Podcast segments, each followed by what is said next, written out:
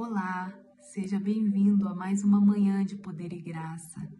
Que a graça e a paz do nosso Senhor Jesus seja com cada um de vocês. E o nosso tema hoje é: quando o sofrimento é uma honra.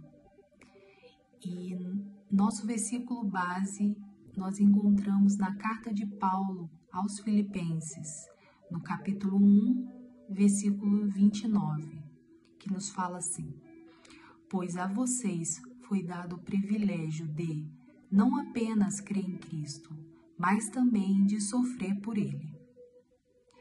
E o autor começa a devocional assim: A carta de Paulo aos Filipenses é conhecido como a carta da alegria mas ela aborda bastante o sofrimento com Cristo.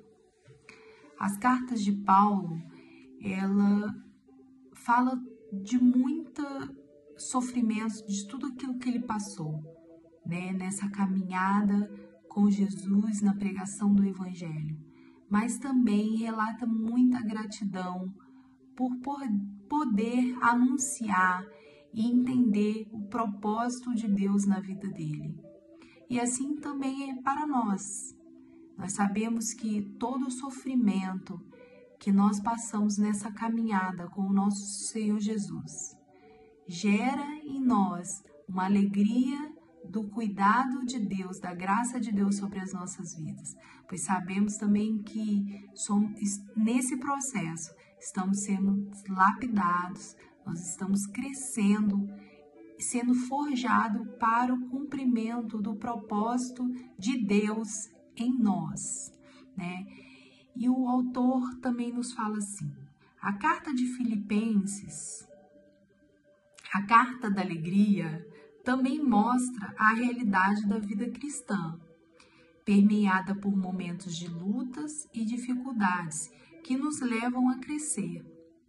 Os sofrimentos naturais da jornada, as lutas diárias, os problemas pessoais, os conflitos relacionais, as incompreensões, os sofrimentos decorrentes da defesa da fé cristã, as discriminações sofridas por sermos cristãos, tudo isso nos aperfeiçoará.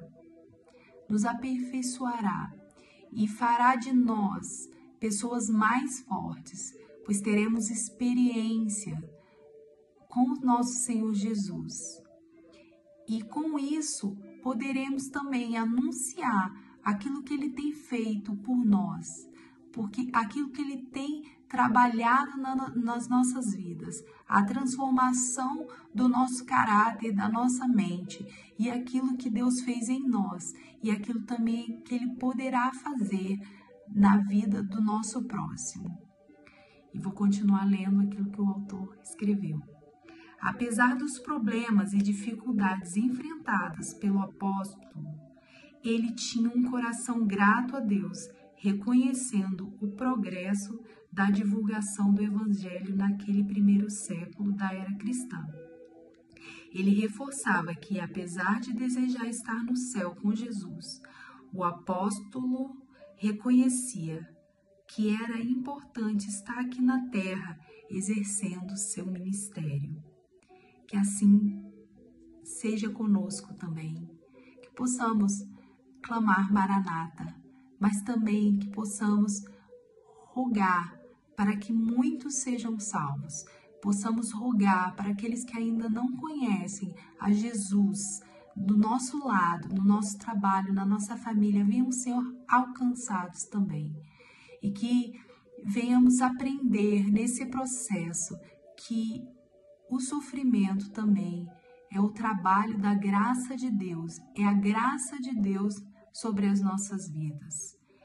E o autor continua escrevendo: lembre-se disso neste dia, é uma graça maravilhosa, uma honra passar por sofrimentos quando eles são fruto do nosso amor a Jesus.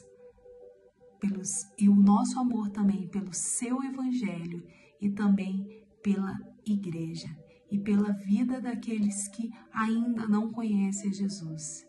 Que possamos pensar nisso, Que o Senhor abençoe o seu dia, que o Senhor abençoe a sua casa e a sua vida, para que você possa cumprir o chamado do Senhor com muita alegria.